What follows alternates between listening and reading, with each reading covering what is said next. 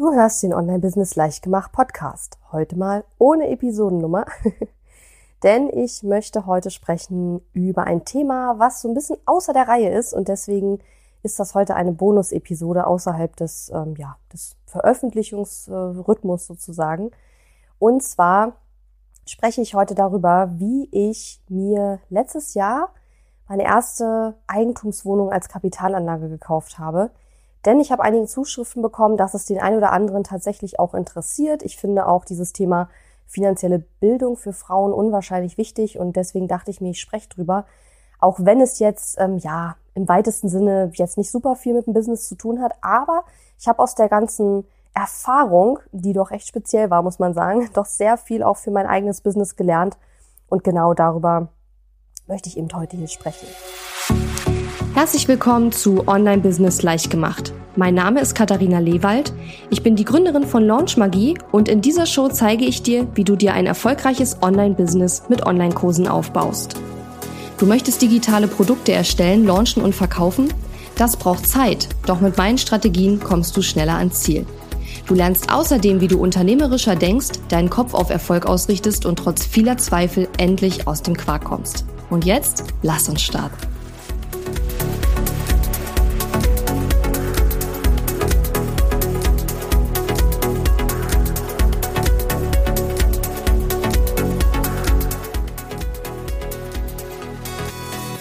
Ich habe mir für diese besondere Episode auch ein besonderes äh, Setting sozusagen ähm, überlegt. Ich sitze nämlich gerade tatsächlich auf meiner Couch, schön eingekuschelt, gucke aus dem Fenster. Wetter ist heute leider nicht so schön. Es ist äh, sehr grau und regnerisch, sehr dunkel.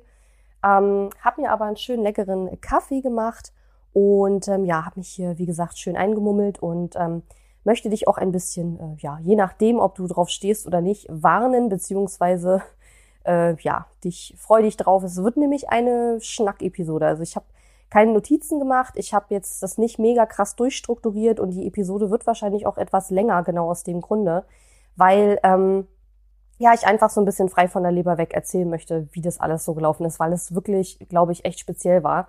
Ähm, ich glaube das nicht nur, ich bin mir da ziemlich sicher, weil ich nämlich mit einigen Leuten drüber geredet habe, die alle gesagt haben, okay, so kompliziert sollte so ein Immobilienkauf eigentlich nicht ablaufen, aber gut. Ähm, Genau, also wenn du Lust hast, dann äh, mach es, tu es mir gleich, lehn dich zurück, entspann dich, kuschel dich irgendwo ein oder ja, vielleicht gehst du auch spazieren beim Hören. Das mache ich ja immer sehr gern, wenn ich äh, Podcasts höre oder ja, Kurse oder irgendwas. Und ähm, lausche sozusagen meinen Erkenntnissen, meinen Learnings und äh, der ganzen Geschichte. Also, alles begann vor vielen, vielen Jahren. Speaking of, das wird eine längere Episode. Ich muss tatsächlich gestehen, dass ich gar nicht mehr so ganz genau weiß, wann das alles angefangen hat. Ich erinnere mich aber, dass ich vor einigen Jahren schon, damals ähm, hatte ich so, ich glaube, das war so nach, nachdem ich sechsstellig mit dem Business geworden war oder so.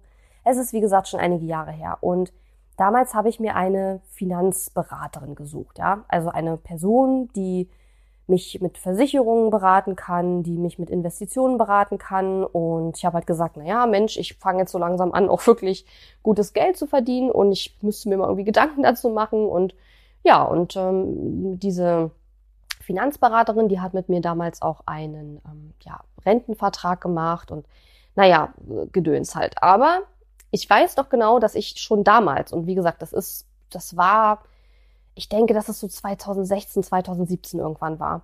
Und da hatte ich damals schon zu der Frau gesagt, Mensch, ähm, ich denke darüber nach, eine Immobilie zu kaufen, einfach als Kapitalanlage zur Altersvorsorge, whatever. Und ich kann mich noch erinnern, sie hat mir damals davon abgeraten. Also nach dem Motto, ja, Frau Lewald, das ist doch so kompliziert und wollen Sie das wirklich und mi, mi, mi, mi, mi. Und das ist schon so das erste Learning, das ich teilen kann, weil ich hatte ja sowieso schon einen riesen Respekt vor diesem ganzen Projekt mit der, mit dem Immobilienkauf. Und sie hat dann praktisch, anstatt mich zu ermutigen, also auch von Frau zu Frau, von einer älteren zu einer jüngeren Frau, anstatt mich zu ermutigen, hat sie damals halt gesagt, ach, Frau Lewald, wollen Sie das wirklich? Das ist doch alles so kompliziert und hm. Und ich weiß nicht, vielleicht hatte sie ja auch bestimmte Gründe, vielleicht hat sie auch äh, gedacht, mein Geld, also ich verdiene gar nicht genug dafür. Vielleicht hat sie da einen anderen Einblick in diesen ganzen Markt. Vielleicht hatte sie ja bestimmte Gründe, warum sie mich, mir davon abgeraten hat, die mir verschlossen geblieben sind. Ich weiß es nicht. Aber im Nachhinein denke ich mir so, wäre ich mal ein paar Jahre früher dran gewesen, denn du hast sicherlich auch schon mitgekriegt, die Immobilienpreise sind ja in den letzten Jahren, ich sag mal, nicht gerade gesunken. also von daher, äh, ja, wäre es wahrscheinlich um einiges günstiger für mich gewesen, hätte ich die Immobilie oder die erste Immobilie schon eine Weile früher gekauft. Nichtsdestotrotz ist mein Learning aus dieser, also aus dieser speziellen Situation, wenn du glaubst, etwas ist richtig, dann lass dich nicht unbedingt von anderen Leuten davon abhalten und schon gar nicht von der allerersten Person, mit der du drüber redest. Weil bei mir war das damals so, also erstmal war ich noch paar Jahre jünger, mein Business hatte gerade angefangen, so richtig an Fahrt aufzunehmen und ähm, ich glaube, ich habe mich damals noch mehr bei, also da war ich ja erst, da war ich Ende 20, ja, keine Ahnung. Jedenfalls ähm, habe ich mich damals sehr schnell beeindrucken lassen von ihrer ja, wie soll ich sagen, von, von ihrer Kompetenz oder ihrer, also ich hatte Respekt vor ihrer Meinung. Ne? Und als sie dann gesagt hat, ja, Frau Lewald, wollen Sie das wirklich? Das ist ja so kompliziert alles und so, habe ich dann gedacht, und wie gesagt, sie hat ja einen Glaubenssatz von mir, dass es alles sehr kompliziert ist, hat sie ja sogar noch bestätigt. Und dann habe ich halt gedacht, okay, dann lasse ich es lieber, wenn die mir sogar auch noch davon abrät. Ne? So, und dann habe ich mich jahrelang um dieses Thema nicht mehr gekümmert und hatte das für mich so mehr oder weniger ad acta gelegt. Habe gesagt, okay, Immobilien ist nichts für mich, viel zu kompliziert und so. Ja, und dann sind die Jahre so vergangen und irgendwie kam das Thema immer wieder auf meinen Tisch. Ich weiß nicht mehr, es gab jetzt keinen speziellen Auslöser, sondern ich glaube, es war einfach so, dass ich wahrscheinlich, weil, weil, weil ich ja selber aus meiner Eigeninitiative heraus gesagt hatte, ich möchte das machen und dann eine andere Person mir abgeraten hat und ich dann zwar drauf gehört habe, aber irgendwie war das Thema zwar dachte ich ad acta gelegt, aber irgendwie schlummerte es noch in mir, ja, weil sonst wäre es ja nicht immer wieder, ne? Ich meine, natürlich, man redet auch mit anderen drüber, man kriegt ja auch mit, okay, wenn es darum geht, sein Geld anzulegen. Es gibt ja seit einigen Jahren, ne, Zinspolitik und so weiter, gibt's ja nicht mehr viele Sachen, wo man wirklich auch eine Rendite rauskriegen kann. Ähm, und es, ne, man, egal was man macht, man muss sich ja auch damit beschäftigen und mit manchen Sachen hat man vielleicht weniger Lust, sich zu beschäftigen als mit anderen Sachen. Also es ist ja auch immer so ein bisschen eine Frage der persönlichen äh, Interessen, eine Frage der persönlichen Risikobereitschaft etc. Aber dieses Thema Immobilie ist immer wieder auf meinen Tisch gekommen und ich habe dann auch immer wieder überlegt, okay, was kannst du noch machen ähm, zur Kapitalanlage, zur Altersvorsorge etc. Denn ähm, dass das Business jetzt gut läuft, heißt ja nicht, dass es auch in fünf Jahren noch super läuft. Und wenn jetzt gerade Geld reinkommt, dann sollte man auch irgendwie aus meiner Sicht gucken, wie man dieses Geld sinnvoll ähm, einsetzt. Ne? So. Und dann habe ich gedacht, okay, du machst das jetzt aber nicht einfach so, sondern du suchst dir jemanden, der dir damit hilft, weil ich mir von vornherein gedacht habe, okay, das ist ein kompliziertes Thema und zugegebenerweise, ich glaube, wenn man es einmal gemacht hat, ist es gar nicht mehr so kompliziert, aber man muss schon echt einiges lernen, wenn man damit anfängt. Es ist aber alles okay. Nur ich habe mir halt gesagt, wenn du damit jetzt anfängst und du das jetzt wirklich angehen willst, dann suchst du dir Unterstützung. Und das habe ich auch gemacht und habe mir eine, ja, wie soll ich sagen, eine Art Mentorin gesucht, die mich dann in einem 1 zu 1 Coaching begleitet hat von ich will mir eine Immobilie kaufen, ich habe keine Ahnung von gar nichts, zu Kaufvertrag unterschreiben und ja, den ersten Kontakt mit dem Mieter. Denn ich habe eine Wohnung gekauft, wo ein Mieter schon drin ist sozusagen. Und ähm, ja, das habe ich dann eben gemacht. Und das war im Sommer 2020, glaube ich. Ja, im Sommer 2020. So. Und ja, wenn du nicht nicht so richtig weiß, wie das funktioniert mit dem Immobilienkauf, wenn du mit jemandem arbeitest, der auch ähm, Ahnung davon hat, und das hat diese Mentorin, denn die hat selber schon ganz viele Immobilien gekauft und bietet auch dieses Coaching und Produkte rund um das Thema Immobilienkauf und so schon länger an.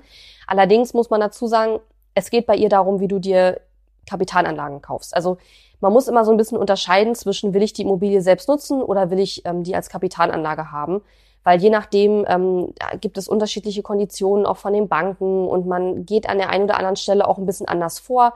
Beispielsweise würde man vielleicht, wenn man selber in einer äh, Immobilie wohnen möchte, etwas mehr bieten als der Kaufpreis, ja, weil man sagt, ich will das unbedingt haben, ist mein Traum, da zu wohnen, ja, zum Beispiel. Als Kapitalanleger rechnest du dir das halt alles ganz genau durch und guckst, ob du überhaupt noch eine Rendite mit dem Objekt erwirtschaften kannst. Das sind halt alles so ein bisschen unterschiedliche Herangehensweisen und die Bank möchte das zum Beispiel auch wissen, ne? ob du die Wohnung vermieten willst als Kapitalanlage oder ob du selbst drin wohnen willst. Naja, egal. Jedenfalls ähm, habe ich von vornherein gesagt, okay, Kapitalanlage, ich will da nicht einziehen, ich will das alles ne, für, für mich haben, um das äh, ja einfach mein Geld anzulegen, später Altersvorsorge etc. Und natürlich auch, um das Geld zu vermehren, idealerweise. Und weil man ja immer sagt, Immobilien sind sehr sicher, die Menschen müssen immer irgendwo wohnen, gerade in bestimmten Regionen, wo ähm, ja viel Zuzug auch ist und so weiter, lohnt es sich dann auch. Muss dazu sagen, dass natürlich in diesen Regionen die Preise dann auch sehr hoch sind. Ja, und ähm, genau, so war das.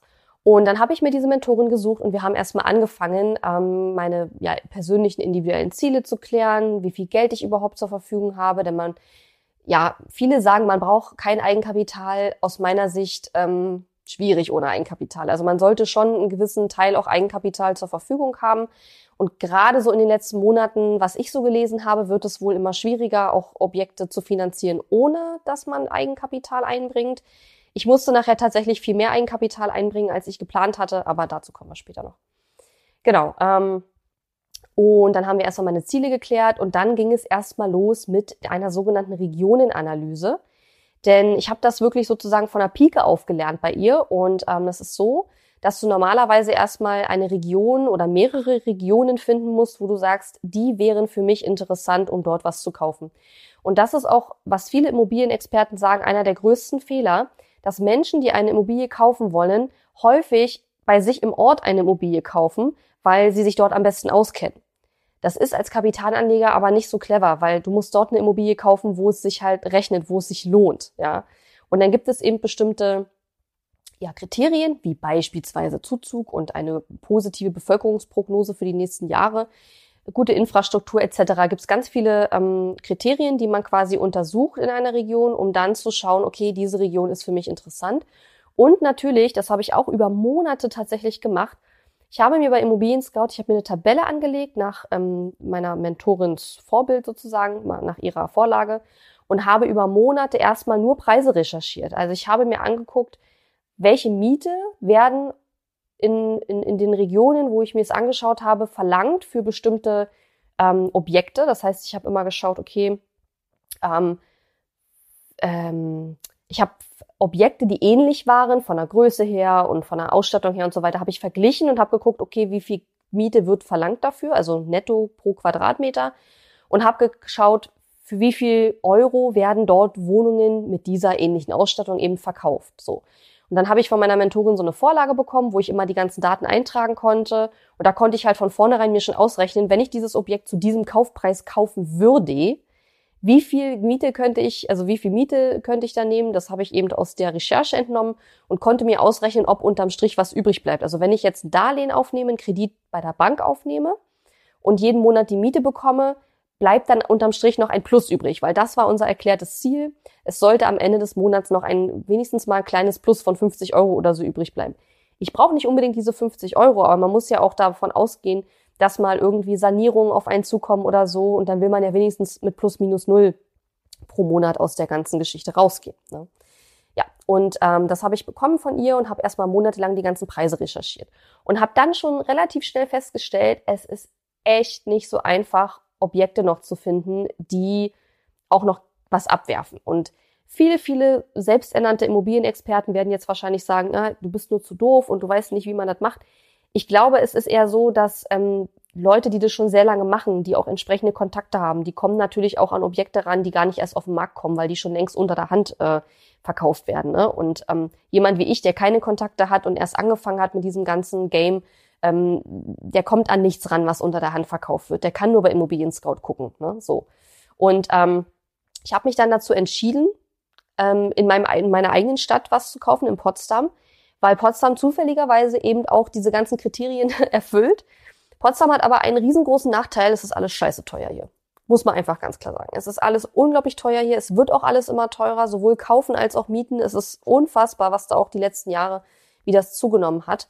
Und dennoch habe ich es dann irgendwann geschafft, eine Immobilie zu finden. Aber da sind wir ja noch gar nicht. Wir sind ja noch bei der äh, Recherche. genau. Und bei der Recherche muss ich sagen, war ich dann zwischenzeitlich echt schon super wie soll ich sagen, ähm, demotiviert. Ja, und ich habe dann auch immer wieder zu Steffi gesagt, ich sag Steffi, ey, ich finde überhaupt kein Objekt, was sich lohnt. Ich habe immer nur Objekte gefunden, wo wirklich un unterm Strich im Monat ein Minus war. Und man muss dazu sagen, es ist auch überhaupt nichts dagegen einzuwenden, ein Objekt zu kaufen, wo du monatlich noch einen Betrag zahlst. Weil das Schöne an einer Immobilie ist ja, die gehört ja irgendwann dir und dann kannst du sie wieder verkaufen. Und sehr wahrscheinlich, wenn du jetzt nicht in einer total unattraktiven, abgelegenen Gegend jetzt was gekauft hast, dann im sehr wahrscheinlichen Fall wird ähm, eben auch diese, ja, dieser Wert steigen von der Immobilie. Und dann kannst du es wahrscheinlich mit Gewinn verkaufen. Und ähm, man sagt ja immer, dass Immobilien einfach, weil es auch ein, ein realer Gegenstand ist, äh, auch generell eine gute Investition sind. Das heißt, selbst wenn du mit einem kleinen Minus pro Monat rausgehst, wäre es jetzt auch kein also es, es kommt auf deine eigene Strategie und deine persönliche Vorstellung an. Also es wäre auch durchaus denkbar gewesen für mich zu sagen, dann zahle ich halt 50 Euro im Monat dazu, aber dann gehört mir nach x Jahren irgendwann dieses Objekt und äh, dann kann ich schauen, was ich damit mache. Aber wir hatten halt von vornherein das Ziel gesetzt, es soll ein bisschen Plus rauskommen und äh, irgendwie hatten wir uns auch drauf festgebissen. Ja, und dann habe ich gesagt, okay, ich suche halt weiter. Habe ich gesucht und gesucht und gesucht und dann habe ich irgendwann angefangen, nachdem ich auch diese ganzen Recherchen abgeschlossen hatte und das Gefühl hatte, ich habe so ein ganz gutes Verständnis dafür, ähm, wie dieses ganze Game funktioniert oder zumindest sage ich mal die Recherche und die Preise und so weiter und so weiter. Und ähm, genau, das Bankenthema muss ich auch noch ansprechen. Aber jedenfalls habe ich dann diese ganzen Recherchen abgeschlossen und habe gesagt, okay, jetzt fängst du langsam mal an und guckst dir mal Wohnungen an. Und übrigens, das kannst du auch durchaus machen, wenn du von vornherein schon sagst, okay, das Objekt kommt für mich gar nicht in Frage. Dann kannst du trotzdem schon mal anfangen, Besichtigungen zu machen, weil du musst ja bei einer Besichtigung dir das Objekt auch anschauen und gucken, ist es überhaupt im beschriebenen Zustand, müssen eventuell Dinge repariert oder renoviert oder gar saniert werden etc.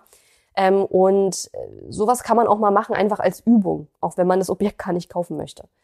Ähm, Genau, und was ich auch noch zur Vorbereitung gemacht habe, auch unter der Anleitung meiner Mentorin, die mir das alles erklärt hat, ich war bei verschiedenen Banken und habe dort gesagt, was ich mir vorstelle, habe meine Finanzen offengelegt und habe gesagt, hier könnten Sie sich vorstellen, mit mir zu arbeiten und so weiter. Und ähm, hatte dort auch so erste Gespräche und es ging in diesen Gesprächen noch überhaupt gar nicht um irgendwas Konkretes. Es ging erstmal darum, einen Ansprechpartner zu haben.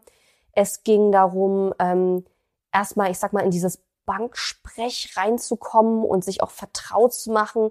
Also es waren so viele Begriffe, die ich vielleicht mal gehört hatte, aber auch nicht wusste, was die bedeuten und natürlich auch viele Begriffe, die ich noch nie vorher gehört hatte.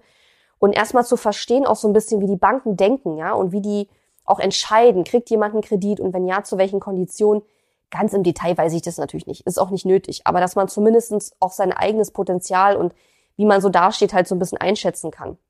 Bei mir kam man noch erschwerend hinzu das, also ich bin ja selbstständig, offensichtlich, mittlerweile ja nicht mehr. Mittlerweile bin ich ja angestellte Geschäftsführerin meiner eigenen GmbH, aber wir haben ja Ende 2020 dann auch noch eine GmbH gegründet, rückwirkend zum 01.01.2020.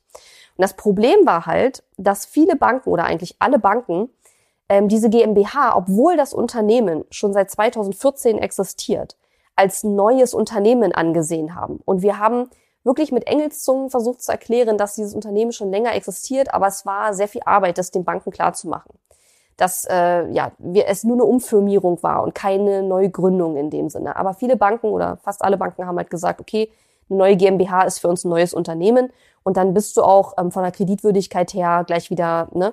Und es geht jetzt gar nicht so sehr um das Unternehmen selbst, weil das Unternehmen, ähm, ich habe ja die Immobilie privat gekauft und nicht als Unternehmen.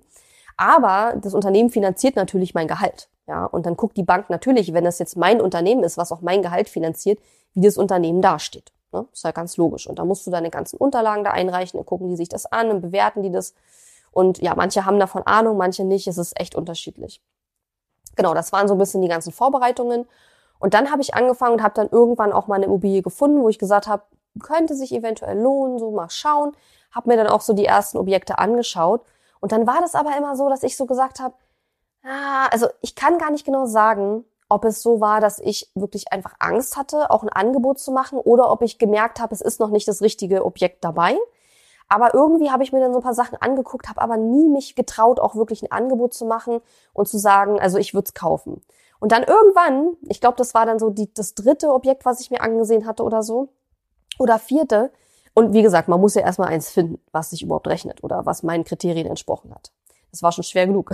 Deswegen hat es auch so lange gedauert. Also ich habe ja im Sommer 2020 mit äh, meiner Mentorin angefangen zu arbeiten und im Frühjahr, Sommer 2021, also fast ein ganzes Jahr später, habe ich erst angefangen zu besichtigen. Alles andere davor war praktisch Vorbereitung. Natürlich hätte das auch bisschen schneller gehen können.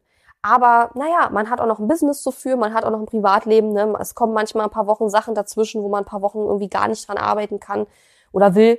Und ähm, ja, wie gesagt, zwischenzeitlich auch echt Demotivation, weil ich nichts gefunden habe, was meinen Kriterien auch nur im entferntesten irgendwie entsprochen hätte. Und dann irgendwann habe ich aber eben angefangen, die ersten Besichtigungen zu machen.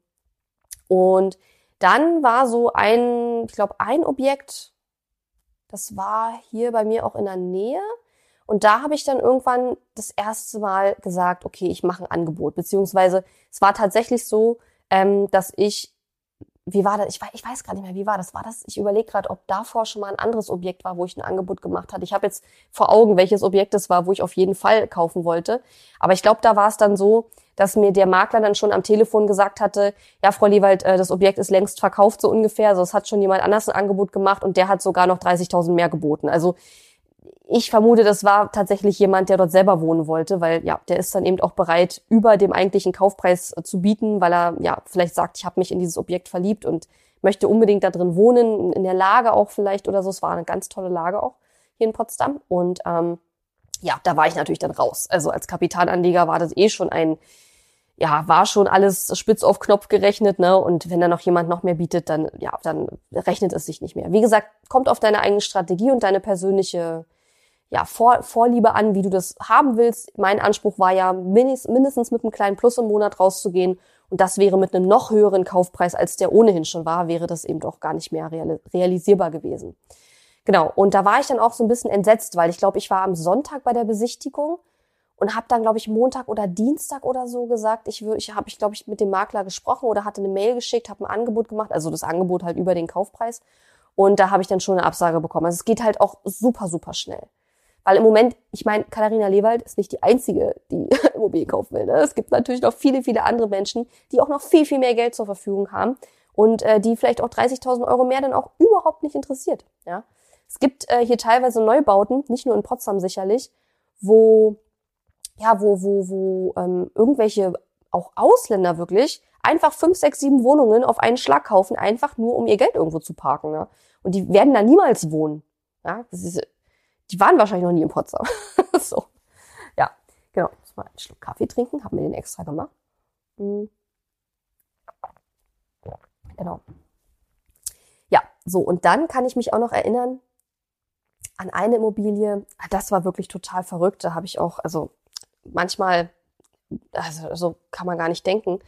Da hatte ich mich für das Objekt interessiert und dann hat der Makler doch allen Ernstes gesagt, ähm, ich soll schon mal Angebote von Banken einholen, bevor ich überhaupt eine Kaufzusage kriege. Also normalerweise ist es ja so, du machst, du sagst, du möchtest das Objekt kaufen und dann kann der Eigentümer natürlich entscheiden, ähm, ob er es dir verkaufen will oder nicht oder wem er es verkaufen will von den Interessenten.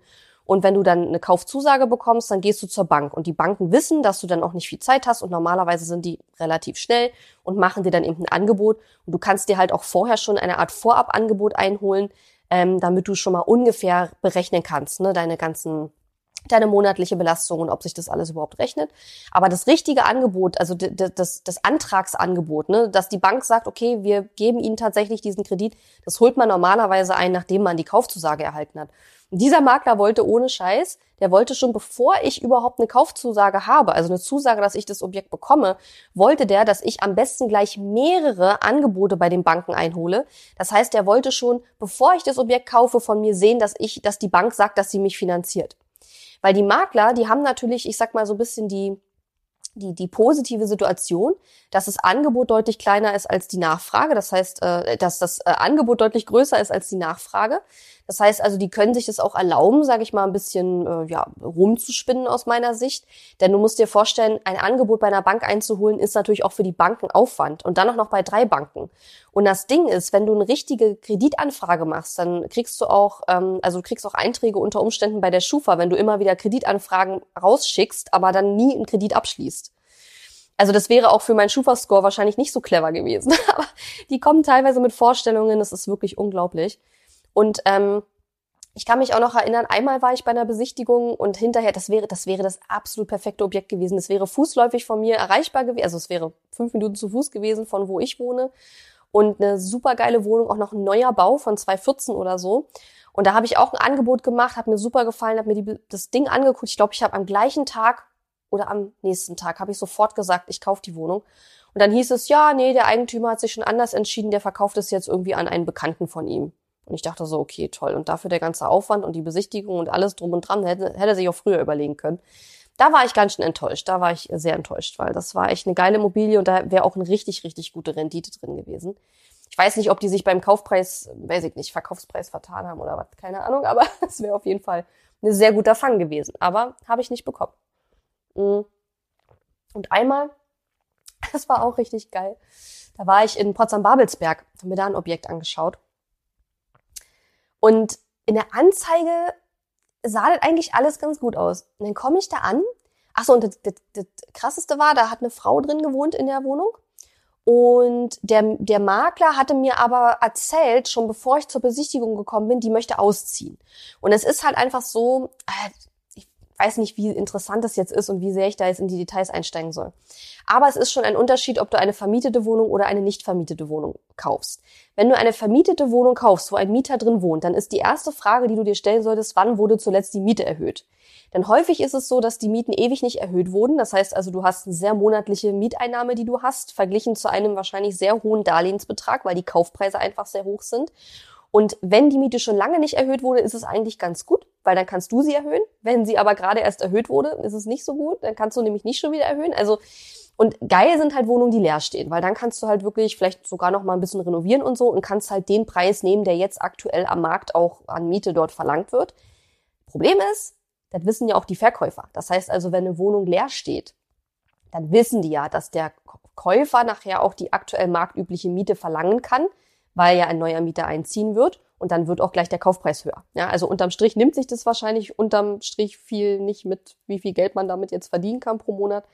Ähm, aber das ist jedenfalls eine wichtige Frage. Und ich hatte mir schon vorher ausgerechnet, dass ich diese Wohnung, dieses Objekt nur rechnen würde für mich, wenn ich es neu an einen neuen Mieter vermieten kann, weil die Frau dort auch schon länger wohnte und auch echt nicht viel Miete gezahlt hat und so. Und ich meine, es ist auch immer, muss ich ehrlich sagen, ist auch so ein Thema, menschlich, ne? Also als Mensch würde ich natürlich die Leute da drin am liebsten kostenlos wohnen lassen.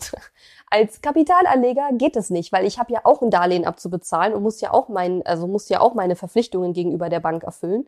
Und ähm, wenn der Kaufpreis vom Verkäufer nun mal so hoch angesetzt wird, was ich wiederum verstehen kann, weil wenn die, die, die Nachfrage hoch ist, dann würde ich auch den Kaufpreis äh, entsprechend ansetzen und die Wohnung nicht verschenken ähm, dann kann ich aber auch nicht sagen, ich erhöhe die Miete nicht, weil ich so ein netter Mensch bin und zahle dann jeden Monat drauf auf, mein, auf den Darlehensbetrag, weil ich einfach so nett sein will. Also es ist halt, ja, man, man muss schon irgendwo ein Stück weit, sag ich mal, ja, wie soll ich das sagen, man, man muss seine menschlichen, seine menschliche Seite und seine Kapitalanlegerseite, man muss dann so ein bisschen auseinanderhalten, glaube ich. Also ja, jedenfalls ist ja auch egal, hat doch mit der Frau persönlich überhaupt nichts zu tun. Ich kenne die ja gar nicht. Also ich habe sie denn dort kurz kennengelernt, aber mit der Frau hat das gar nichts zu tun. Aber ich hatte mir auf jeden Fall schon vorher ausgerechnet, mit der aktuellen Miete, die die Frau dort gezahlt hat, hätte sich für mich dieses Objekt überhaupt nicht gelohnt. Da hätte ich nämlich fett jeden Monat drauf gezahlt, weil der Kaufpreis eben viel zu hoch war oder sehr hoch war. Und für mich hätte sich das Objekt so oder so nur rentiert, wenn sie ausgezogen wäre und ich dann einen neuen Mieter für zum aktuellen Marktpreis dort die Wohnung hätte vermieten können. Und ja, wie gesagt, der Makler hatte mir erzählt, sie zieht, sie will ausziehen. Dann bin ich dahin, die Frau war zu Hause, hat mir die Wohnung angeguckt. Erstens waren dort mehrere äh, Mängel, Bauarbeiten, Beseitigungen gerade im Gange, was auch in der Anzeige gar nicht drin stand. Also da war an einigen Stellen die Wand richtig bis äh, auf die auf die nackte Wand äh, offen, weil da anscheinend irgendwelche Schäden waren, die dort behoben werden sollten. Und ich habe dann natürlich die Frau auch gefragt, ob sie ausziehen möchte. Und da sagt die zu mir, ja eigentlich nicht. Und ich denke mir so, okay, da hat der Makler mich einfach mal kackfrech angelogen und hat mir erzählt, die will ausziehen. Und da meinte er nachher, ja, und ich habe eh schon nahegelegt, dass sie ausziehen soll. Und äh, also eigentlich war es so, der Makler wollte, dass sie auszieht. Und ich verstehe auch warum, weil die Wohnung halt sich so überhaupt nicht gerechnet hätte. Und sie wahrscheinlich keinen Käufer gefunden haben für die Wohnung. Und ähm, ja, und sie wollte aber eigentlich gar nicht ausziehen. Und damit war das für mich auch erledigt. Aber ich habe halt so gedacht, okay, ähm, krass. Also die Makler lügen dich halt einfach auch teilweise. Es gab auch andere lustige Geschichten, was die Makler mir alles erzählt haben. Und wenn ich da mit meiner Mentorin drüber gesprochen habe, dann hat die wieder gesagt, also so ein Blödsinn. Also man darf, also auch so ein Learning, man darf sich von diesen Maklern auch jetzt nicht ähm, ja, zu viel erzählen lassen. Glaubt dem bloß nicht alles. Immer gegenchecken, ne, was Leute so erzählen. Das ist immer ganz wichtig. Und ähm, ja, damit hatte sich dieses Objekt äh, auch erledigt. Aber was ich cool fand an dieser Besichtigung war, ich habe halt, das war so die erste Besichtigung, wo ich auch mit dem Makler hinterher noch ein bisschen gequatscht habe. Das war eigentlich mehr so, um den auch so ein bisschen auszuhorchen und so ein bisschen zu hören, was der so erzählt, weil ich wusste ja schon, ich kaufe die Wohnung definitiv eh nicht. Und da habe ich dann auch so mit so ein paar Begriffen um mich geworfen und da hatte ich auch so das erste Mal so richtig das Gefühl, ich stehe so langsam im Thema. Und dann hat der Makler noch zu mir gesagt, Mensch, Sie sind aber gut informiert oder irgendwie so. Und ich dachte so, ja, weißt du, da kommt eine junge Frau an, die äh, zum allerersten Mal so ein, so, ein, so, ein, Objekt kaufen will oder eine, eine, eine Immobilie kaufen will. Und das war halt so ein älterer Makler, der das wahrscheinlich schon seit 30 Jahren gemacht hat und der wahrscheinlich so ein bisschen perplex war, dass ich mir nicht irgendwas vom Pferd hier erzählen lasse, ja. Und dann habe ich auch gesagt, ja, aber wenn die jetzt nicht auszieht und so und dies und das und mit ein paar Fachbegriffen um mich geschmissen und da hat er ganz schön blöd aus der Wäsche geguckt, muss man ehrlich mal sagen. Also ich kann euch nur raten, wenn ihr sowas auch machen wollt, wenn du auch eine Immobilie kaufen möchtest, informiere dich gut, beschäftige dich damit, ähm, nimm dir die Zeit, es lohnt sich wirklich. Da draußen wird sehr viel Scheiße erzählt von sehr vielen Leuten und letzten Endes muss man natürlich auch seine eigenen Erfahrungen machen, aber es war wirklich Gold wert, dass ich äh, eine Mentorin hatte, die ich auch immer fragen konnte, äh, wo ich mir auch immer noch mal eine zweite Meinung einholen konnte. Und ähm, ja, ich weiß nicht, ob ich ohne Steffi das alles gemacht hätte. Naja, so. Und dann jedenfalls irgendwann kam eine Wohnung, da hat es dann gepasst. Da habe ich dann äh, ein Angebot gemacht. Ich habe sogar noch einen Kaufpreis bisschen verhandelt, weil ich gesagt habe, naja, den hundertprozentigen Kaufpreis kann ich nicht zahlen. Habe dann auch vorgerechnet, warum das sich alles nicht so rechnet und so. Und ich hatte halt den großen Vorteil, ähm, dass die Wohnung von einem Ehepaar verkauft wurde, die die Wohnung zusammengekauft haben und die ließen sich scheiden und die wollten die Wohnung halt schnell loswerden. Und bei der Besichtigung, als ich mir die Wohnung angeguckt habe, war, glaube ich, auch nur ein anderer Mann. Der hat, mit dem hatte ich mich dort noch unterhalten. Der hatte angeblich zumindest, weiß das natürlich nicht, ob das stimmt, aber der hatte mir erzählt, er hat schon mehrere Objekte. Seit Jahren kauft er immer wieder und äh, er meinte, er wird da auch kein Angebot abgeben. Und dann dachte ich so, okay, vielleicht habe ich eine Chance und ähm, ich weiß nicht, wie viele Angebote noch abgegeben wurden, aber ich habe die Wohnung dann eben auch ähm, ja tatsächlich gekauft und habe dann eben ein Angebot gemacht habe dann noch verhandelt und ähm, ja, habe dann tatsächlich ähm, die Zusage bekommen. So. Und da habe ich mich natürlich erstmal riesig gefreut. Man muss dazu sagen, das fällt mir auch gerade ein, es gab ja noch eine ganz andere Geschichte, die noch, ähm, die noch da, äh, ja, nee, ich glaube, die kommt jetzt erst, die Geschichte. Ja, ja, die kommt jetzt erst. Denn es war so, die Steffi, die meine Mentorin, die hatte mir einen Finanzberater ähm, oder ein, ein, ein, ja, wie nennt man das? Ein Finanzierungsberater ähm, empfohlen. Äh, und mit dem habe ich eben gearbeitet. Das heißt also, immer wenn ich ein Objekt gefunden habe, wo ich gesagt habe, das ist interessant für mich, habe ich dem eine E-Mail geschickt, habe ihm das Exposé geschickt und habe gesagt, Herr so und so, welche Banken würden mich hier finanzieren? Und er hat mir dann immer so ein kurzes Vorabangebot geschickt und hat gesagt, hier sind drei Banken, das sind die Zinssätze, das sind die, das ist der Darlehensbetrag, das wäre möglich. Und wir hatten nämlich immer eine spezielle Bank, nämlich die Inkdiba, die er auch mir immer wieder ans Herz gelegt hat, weil er meinte, die sind super, die haben tolle Konditionen und die sind unkompliziert, die kennen sich aus mit diesen Sachen, die finanzieren ständig auch Immobilien und naja, jedenfalls ähm, war dann aber das Problem, als es dann tatsächlich hart auf hart kam und ich tatsächlich eine nicht nur ein Vorab-Angebot äh, brauchte, sondern ein tatsächliches Angebot von einer Bank, die wirklich gesagt hat, okay, wir finanzieren ihre Immobilie, da war die Inkdiebe auf einmal raus ja, und hat mein Angebot äh, abgelehnt oder meine Anfrage abgelehnt und hat gesagt, wir nehmen keine Selbstständigen. Und sowohl ich als auch der Finanzierungsberater sind da so ein bisschen, ähm, ja, wie soll ich sagen, äh, ein bisschen aus allen Wolken gefallen. Denn dieser Finanzierungsberater, der macht das auch nicht erst seit gestern. Also das ist auch ein älterer Herr, der schon sehr, sehr lange ähm, diese Vermittlung irgendwie macht. Und ähm, der hatte das noch nie gehört, dass die keine Selbstständigen nehmen bin auch sicherlich nicht der einzige selbstständige Kunde von ihm. Und ähm, das muss wohl eine Art von, ja, wie soll ich sagen, also er hat gesagt, die nehmen bestimmte Selbstständige nicht, das wusste er. Und die haben halt mein Unternehmen als Unternehmensberatung, äh, nee, sie nehmen Unternehmensberatungen, haben aber mein Unternehmen aus irgendeinem Grund nicht als Unternehmensberatung einge kategorisiert, sozusagen. Also ich war ihnen keine richtige, ich war, mein Business ist für sie keine richtige Unternehmensberatung. Warum auch immer, weiß der Geier, ich weiß es nicht. Du kriegst natürlich auch keine richtige Information. Das hat er auch alles mit zig Telefonaten und so dann alles noch versuchen müssen rauszukriegen, weil wir natürlich von Anfang an, also ich habe halt immer mit den Konditionen von dieser Bank gerechnet, weil das einfach immer die besten Konditionen waren und mein Finanzierungsberater auch absolut 100% sicher war, dass ich dort einen Kredit bekommen würde. Und dann war es halt nicht so. Und musst dir vorstellen, wenn du von einem Haus, von einem Immobilieneigentümer die Zusage bekommst, dass du die Immobilie kaufen kannst, dann brauchst du, also viel länger als ein, zwei Wochen hast du eigentlich nicht, um dann auch wirklich ein Finanzierungsangebot auf den Tisch zu legen, weil ansonsten sucht sich der Eigentümer einen anderen Käufer. Und in der Regel, jetzt in, ich sag mal, attraktiven, ähm, ja, in attraktiven Umgebungen, da ist es ja schon so, dass äh, normalerweise die Schlange stehen, die Käufer, ja. Und wenn du den Zuschlag kriegst, dann kannst du nicht sagen, ja, ich schicke dann in drei Monaten mal meine Finanzierung. Das geht nicht, sondern der sagt dann, ja, sie haben jetzt hier ein, zwei Wochen Zeit und dann suche ich mir die nächsten, wenn dann die Finanzierung nicht steht. Und ähm, das äh, ja, ist dann einfach auch eine Sache, die sehr problematisch sein kann, wenn dann plötzlich die Bank sagt, nö, ist nicht. So, und dann haben wir natürlich hin und her überlegt, haben gedacht, okay, was machen wir jetzt? Und haben dann noch eine weitere Bank angefragt, wo die, die Konditionen allerdings deutlich schlechter waren. Und ähm, das war alles bisschen doof, aber es ging immer noch gerade so. Aber das war eben auch das Ding, dass ich dann doch äh, deutlich mehr Eigenkapital äh, einbringen musste, um diese Wohnung zu kaufen, als ich eigentlich vorgehabt hatte. Und ähm, der Plan war eigentlich, möglichst wenig Eigenkapital einzubringen. Warum, wieso, weshalb, da will ich jetzt nicht genau drauf eingehen, könnte ich jetzt alles erklären. Aber ich glaube, das führt jetzt doch ein bisschen zu weit. Ich will dich auch nicht zu sehr mit diesen Details langweilen. Ähm, aber ich musste dann eben viel mehr Eigenkapital einbringen. Das Coole war allerdings, ich habe dann ähm, einen, äh, einen, also mit der Bank, die mich dann finanziert hat, ging es dann super, super schnell. Aber bis ich, bis wir wirklich 100% wussten, mit der Inc. wird es definitiv nix, sind, glaube ich, schon drei, zwei, drei, vier Wochen ins Land gegangen und ich musste sozusagen die Käufer, die Verkäufer immer wieder hinhalten. Ich habe mir immer wieder, ja, wie soll ich sagen, äh, so ein bisschen, ich habe dann immer so ein bisschen, ich will nicht sagen gelogen. Ich habe dann halt einfach mir immer so ein paar Geschichten ausgedacht. Ich, also ich habe nicht gelogen. Ich habe schon äh, denen gesagt, was los ist. Ich habe aber nicht gesagt, die Bank finanziert mich nicht, sondern ich habe gesagt, ich habe von der Bank noch keine Antwort. Also ich habe das immer so ein bisschen, naja, vielleicht habe ich doch gelogen. ich weiß es nicht.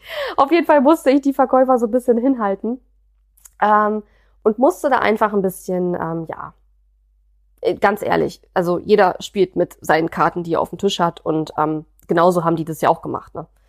Und dann jedenfalls hatte ich dann die Finanzierung. Das ging dann auch glücklicherweise, als das dann geklappt hat, auch sehr, sehr schnell. Am einen Tag den Anruf bekommen, die Bank äh, so und so würde sie äh, finanzieren. Am nächsten Tag bin ich da hingegangen. Äh, die haben auch eine Filiale hier in Potsdam habe alles unterschrieben und dann ging's los. Also das war dann sehr, sehr gut, dass es, dass es dann, nachdem es doch relativ lang gedauert hatte, endlich dann zu einer Zusage zu kommen, ging es los. Und es war, muss man sagen, ich sag mal, bei meiner persönlichen finanziellen Situation, die sehr, sehr, sehr positiv ist, ähm, für alle eigentlich eine Überraschung. Also sowohl für den Finanzierungsberater als auch für mich, als auch für Steffi, äh, meine Men äh, Mentorin, ähm, dass es doch so schwierig war, ähm, als Selbstständiger mit aber eben sehr guten finanziellen Verhältnissen, ähm, ja, eine Finanzierung zu kriegen. Das hatte keiner von uns so richtig damit gerechnet, ähm, aber in so einem langen Prozess kann es eben auch dazu allen möglichen Überraschungen kommen. So. Und ähm, was ist mein Learning aus dieser Situation? Also ich bin ja normalerweise ein Mensch, der unglaublich ehrlich und auch sehr direkt ist. Und ähm, dieses ganze, ja, wie soll ich sagen, so ein bisschen hinhalten und so ein bisschen das ist wie so ein Spiel. Das ist wie so ein Spiel, wo, all, wo, wo verschiedene Leute mit involviert sind und die Verkäufer und die Makler, jeder spielt da so ein bisschen sein Spiel und das ist etwas, was eigentlich mir überhaupt nicht liegt. Aber ich habe mich da so ein bisschen drauf einlassen, eingelassen, weil ich es musste. Weil ich genau wusste, wenn ich hier von Anfang an mit offenen Karten spiele, werde ich nie eine Immobilie kriegen. Dann werde ich niemals wahrscheinlich eine Immobilie kriegen, einfach weil ich zu ehrlich bin. Und weil ich zu ehrlich immer sage, was gerade los ist. Und ähm, das äh, war ein Learning aus dieser Situation. Ich würde jetzt nicht unbedingt sagen, dass man das aufs Business übertragen kann, um ehrlich zu sein, weil im Business, ähm, ja, da würde ich das nicht machen, Spielchen spielen und so. Da bin ich schon sehr ehrlich und, und sehr transparent und so. Ähm, aber für den Immobilienkauf definitiv, ich sag mal, äh, ja, ich glaube, da muss jeder so ein bisschen seinen eigenen Weg finden. Und ich habe dann natürlich versucht, das mit so viel, so dass ich mich auch noch im Spiegel angucken konnte. Ich habe ja irgendwie nichts Schlimmes gemacht oder so, aber es war sehr, sehr ungewohnt, dass man da auch so ein bisschen, ja, wie gesagt, eben so ein bisschen seine Karten, sein, sein, seine Karten nicht offenlegen darf, sage ich jetzt mal, ne, um, um dann eben auch, ähm, ja, zum Zug zu kommen letzten Endes. Ähm, und ja, das echt, ist echt ein schwieriges Thema, ehrlich gesagt. Aber ich glaube, das muss einem klar sein. Also wenn man sowas macht, gerade in der aktuellen Situation, wo das, wo das Angebot sehr, sehr klein ist und die Nachfrage unglaublich groß, dass man nicht immer 100 Prozent jedem ins Gesicht sagen sollte, wie es bei einem gerade aussieht. Also ich habe dann dem Makler nicht gesagt, die erste Bank hat meine Finanzierung abgelehnt. Wäre ich ja schön blöd gewesen, wenn ich das gesagt hätte. Zumal ich ja wusste, ich finde auch eine andere Bank. Ich brauchte nur einfach ein bisschen mehr Zeit. Ne? Ja. Genau. Und das hat dann alles geklappt und das war alles gut. Und dann dachte ich schon, geil, ich habe die Finanzierung und jetzt kriege ich das Objekt und alles tut die Frutti. Und dann haben die Probleme erst richtig angefangen. wirklich wahr, also ohne Witz, ey. Es war wirklich krass. Ich musste dann eine, äh, eine Erklärung unterschreiben, dass ich die Immobilie auf jeden Fall kaufen werde. Witzigerweise beruhte diese Vereinbarung nicht auf Gegenseitigkeit. Also der Verkäufer hätte jederzeit sich auch einen anderen Käufer nehmen können. Das kommt ja noch dazu. Kann ja jederzeit sein, der nur so lange wie nichts unterschrieben ist, kann der ja jederzeit sich das anders überlegen. Mm. Und ich sollte mich aber binden. Also ich sollte mich binden, dass ich das Ding wirklich kaufe. Aber die haben halt gesagt, wir können halt trotzdem jederzeit zurücktreten. Warum auch nicht? Ne? Wie gesagt, ist noch nichts unterschrieben. Aber ich sollte halt dieses Ding unterschreiben. Ich habe das dann auch gemacht, weil ich wollte die Immobilie ja auch kaufen, habe aber das schon so ein bisschen als ungerecht empfunden. Aber ich wusste schon, wenn ich das nicht unterschreibe, dann ja, dann äh, werde ich es wahrscheinlich nicht kriegen, dann werden sie sich jemand anders suchen. Und ähm, was auch sehr, sehr schwierig war, war, dass dieses Ehepaar, das sich scheiden ließ, das hatte noch eine weitere Person dazwischen geschaltet, eine Art Treuhänder, der eben dafür da ist, dass sich in diesem ganzen Verkaufsprozess ähm, alle Parteien gerecht behandelt fühlen. Und diese beiden haben auch wirklich, also es war so, dass die im Grunde auch nicht mehr miteinander gesprochen haben. Also es war kein gutes Auseinandergehen, sage ich mal. Und deswegen war eben noch dieser Treuhänder dazwischen geschaltet. Und das Problem war einfach, dass so ein ganzer Immobilienkaufprozess, der ist ja schon, sind ja schon sehr viele Leute involviert. Der Käufer, der Verkäufer, der Makler, die Bank, das sind ja schon mindestens vier Parteien. Und dann kam auch noch dieser Treuhänder dazwischen. Das heißt, immer wenn Absprachen zu treffen waren zwischen dem Eigentümer und dem neuen, dem, dem neuen Eigentümer oder dem Käufer, mir, ähm, musste der Makler immer auch noch vermitteln zwischen dem Treuhänder, der dann wiederum mit, denen, mit dem Ehepaar äh, Kontakt aufgenommen hat. Das hat auch alles immer sehr lange gedauert. Und dieser Treuhänder, der war auch sehr, wie soll ich sagen, er hat eventuell seine Pflichten ein bisschen zu ernst genommen. Also er war sehr, sehr, sehr ähm, ja, engagiert im, ja, im, im etwas übertriebenen Sinne vielleicht. Und ähm, ja, dadurch hat sich das alles unglaublich hingezogen und ja, wie soll ich sagen, es war, es war anstrengend, ja. Und dann irgendwann, ich weiß gar nicht mehr, wann ich die Kaufzusage bekommen habe, aber irgendwann im September, ich glaube Anfang September, war dann der Notariatstermin. Endlich der Notariatstermin, wo wir dann tatsächlich alle dort erschienen sind und diesen Vertrag unterschrieben haben. Und der Witz war, dass es diesen Treuhänder gibt, habe ich erst beim Notartermin erfahren, weil ich habe dann meinen Makler, der war auch da, habe ich gefragt, Herr so und so, wer ist denn der Mann da? Und dann sagt er, ja, das ist der Herr so und so, das ist der Treuhänder. Und dann hat er mich erstmal darüber aufgeklärt, dass er die ganze Zeit eigentlich gar nicht mit dem Ehepaar Kontakt hatte, sondern immer mit diesem Treuhänder. Und ich muss ehrlich sagen, in dem Moment sind bei mir so ein paar Groschen gefallen, weil ich dachte, okay, jetzt verstehe ich auch, warum an der einen oder anderen Stelle Sachen so lange gedauert haben und warum die Sachen teilweise sehr widersprüchlich und komisch auch manchmal waren. Und ja, also das war, ähm, das war sehr interessant. Und ja, dann haben wir das also alles unterschrieben und äh, also ja, äh, ich will jetzt auch nicht so viele Details erzählen, weil ja, ist vielleicht auch nicht so spannend. Aber auch die, dieser Notartermin war sehr, sehr interessant. War ja auch das erste Mal, dass ich in einem Notariat war und ein, ein, ein Immobilie gekauft habe. Also wie das als abläuft, war sehr, sehr spannend. Ähm, ja, und dann ist es so, ähm, je nachdem, wie es im Kaufvertrag steht, aber üblicherweise ist es so, dass du dann noch nicht in dem Moment der, der Eigentümer bist, wenn ähm, du den Notarvertrag, äh, beim Notar den Kaufvertrag unterschreibst sondern dann wird erstmal eine, ähm, eine so eine Art Voreintragung im Grundbuch vorgenommen und erst wenn du dann den Kaufpreis bezahlt hast, also in dem Moment äh, sozusagen findet dieser sogenannte Nutzen-Lastenwechsel statt und dann wird vom alten Eigentümer auf den neuen Eigentümer der, die Eigentümerschaft quasi übertragen. Und ja, lalalala. Jedenfalls, es ist alles ein unheimliches bürokratisches Gedöns.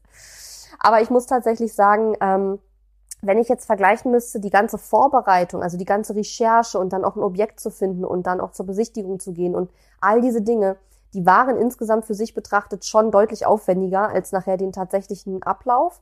Aber dadurch, dass ich dieses, diese Besonderheit hatte mit diesem sich scheiden lassenden Ehepaar und dem Treuhänder und das war alles eine besondere Situation, die sehr viele teilweise merkwürdige äh, ja, Dinge hatte, so dass ich zwischendurch immer mal wieder an Punkte gekommen bin, wo ich dachte, es klappt jetzt doch nicht, obwohl ich zwischenzeitlich mich schon gefreut hatte und dachte, jetzt ist es endlich klar. Und ähm, das war sehr, sehr nervenaufreibend, muss man ehrlicherweise sagen. Allerdings hat meine Mentorin auch gesagt, dass sie ein so, einen solchen Fall mit so vielen ja, Problemen und hin und hers, wie das bei mir war, hat sie wohl noch nie gehabt. Also es ist, äh, es war anscheinend, also sie hat gesagt, ich habe wirklich alles mitgenommen, was man so mitnehmen kann. Natürlich nicht absichtlich, man weiß es ja vorher alles nicht. Aber ähm, ja, glücklicherweise ist es dann ja alles gut ausgegangen und ähm, genau, die Immobilie gehört mir jetzt und ja. Aber ähm, was habe ich daraus für mein Business gelernt? Also die erste Le Lektion war ja, das habe ich ja vorhin schon gesagt, ähm, wenn du von etwas überzeugt bist, dass es richtig ist, dann lass dich nicht von der ersten Person, mit der du drüber sprichst, davon abhalten. Hol dir mindestens noch zwei oder drei weitere Meinungen ein und wenn du tief in deinem Innern immer noch überzeugt bist, dass du etwas möchtest, dann mach es halt und finde einen Weg. Ähm, und lass dir nicht von anderen Leuten erzählen, dass es nicht geht. Im Nachhinein denke ich mir, wie gesagt, hätte ich mal vielleicht schon früher, damals, als ich eigentlich es vorhatte, das angefangen mit dem ganzen Thema, dann hätte ich jetzt vielleicht schon zwei Immobilien oder drei, keine Ahnung, aber vielleicht ähm, ja, hätte, ich wahrscheinlich auch weniger bezahlt.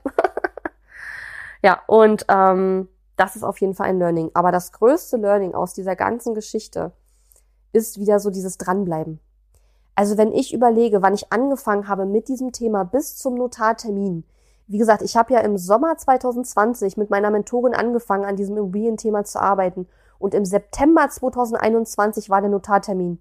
Das heißt also, es ist über ein Jahr von angefangen mit, ich habe keine Ahnung von gar nichts, bis Jetzt habe ich tatsächlich meine allererste Immobilie gekauft und habe den Kaufvertrag unterschrieben. Und es hätte auch gut und gerne länger dauern können. Hätte ja sein können, ich krieg den Zuschlag nicht, ich hätte weitersuchen müssen. Hätte ja sein können, ähm, die Bank will noch mehr Eigenkapital und dass ich irgendwann sage, okay, mit den Konditionen bin ich nicht mehr einverstanden. Es hätte ja auch schief gehen können. Also es hätte ja auch noch länger dauern können. Freilich hätte es auch schneller gehen können. Keine Frage, ja. Also, dass es bei mir so lange gedauert hat, heißt nicht, dass es bei dir auch so lange dauern würde, ne?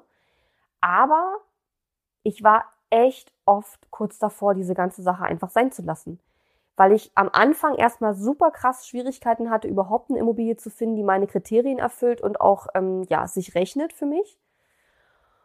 Und weil ich auch finde, um ehrlich zu sein, das fällt mir gerade so ein, wo ich so drüber nachdenke, dass dieses ganze Thema doch krasse Männerdomäne auch ist. Also ich glaube, ich hatte von all den Besichtigungen, die ich gemacht habe, es waren immer nur Makler. Das, ich habe nicht einmal mit einer Makler, also Kontakt gehabt mit Maklerinnen schon, aber bei den Besichtigungen, wo ich war, waren immer Makler.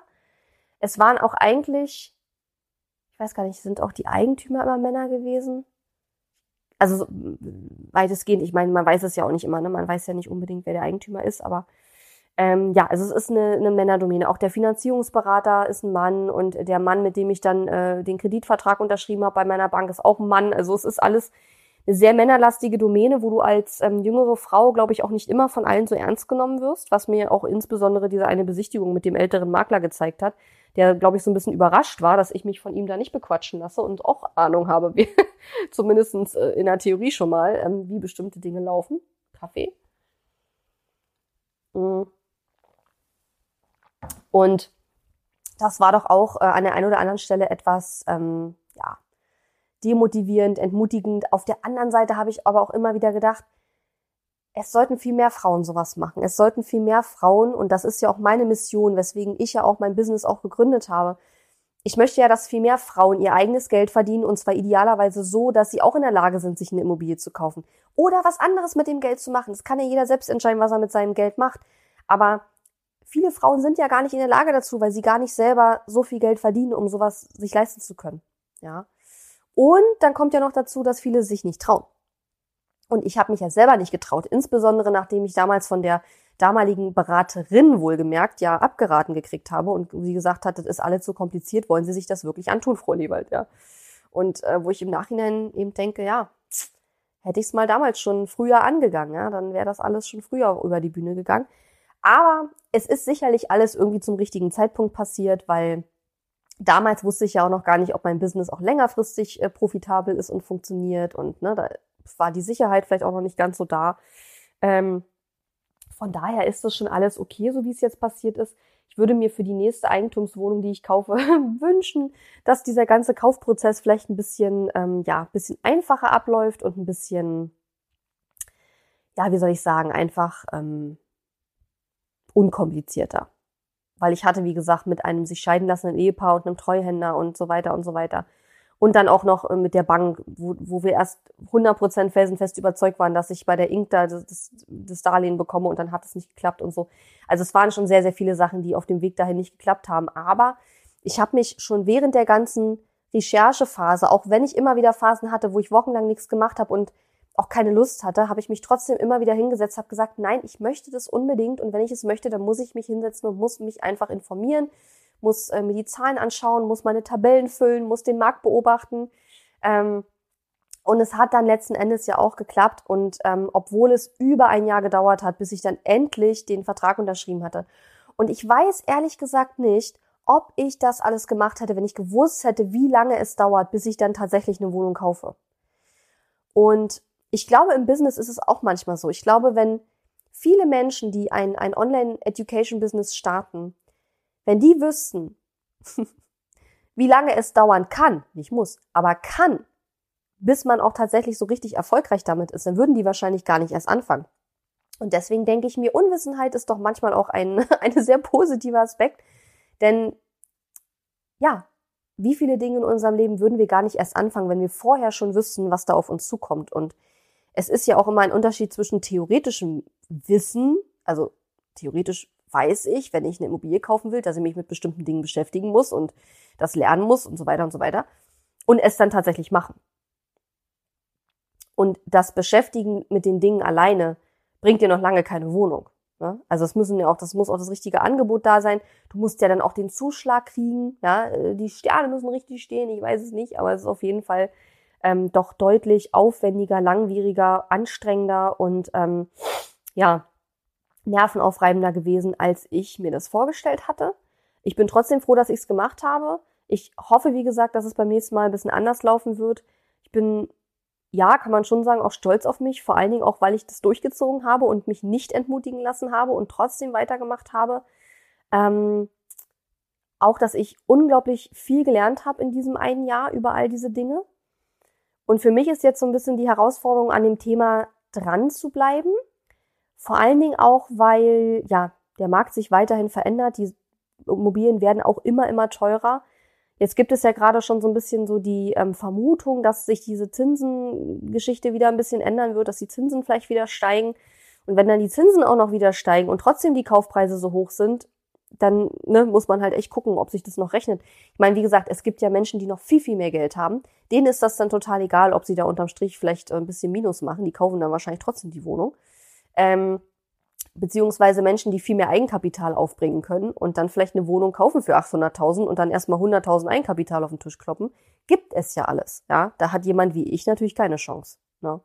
Und deswegen ähm, ja, muss man sich eben auch gut überlegen, wenn man sich so, so, so eine Eigentumswohnung kauft, also erstmal Wohnung oder Haus, dann natürlich die Region und so weiter, ähm, da muss man halt auch gut überlegen, wen, wer, wer will da wohnen. Ne? Also es geht ja dann auch immer darum, so ein bisschen zu schauen, was ist mein Konzept für diese Wohnung? Also gibt es zum Beispiel in der Stadt Studenten? Ist es, ist die Wohnung eher für Studenten gedacht? Dann würde ich wahrscheinlich nicht unbedingt eine 100 Quadratmeter Wohnung kaufen, ja.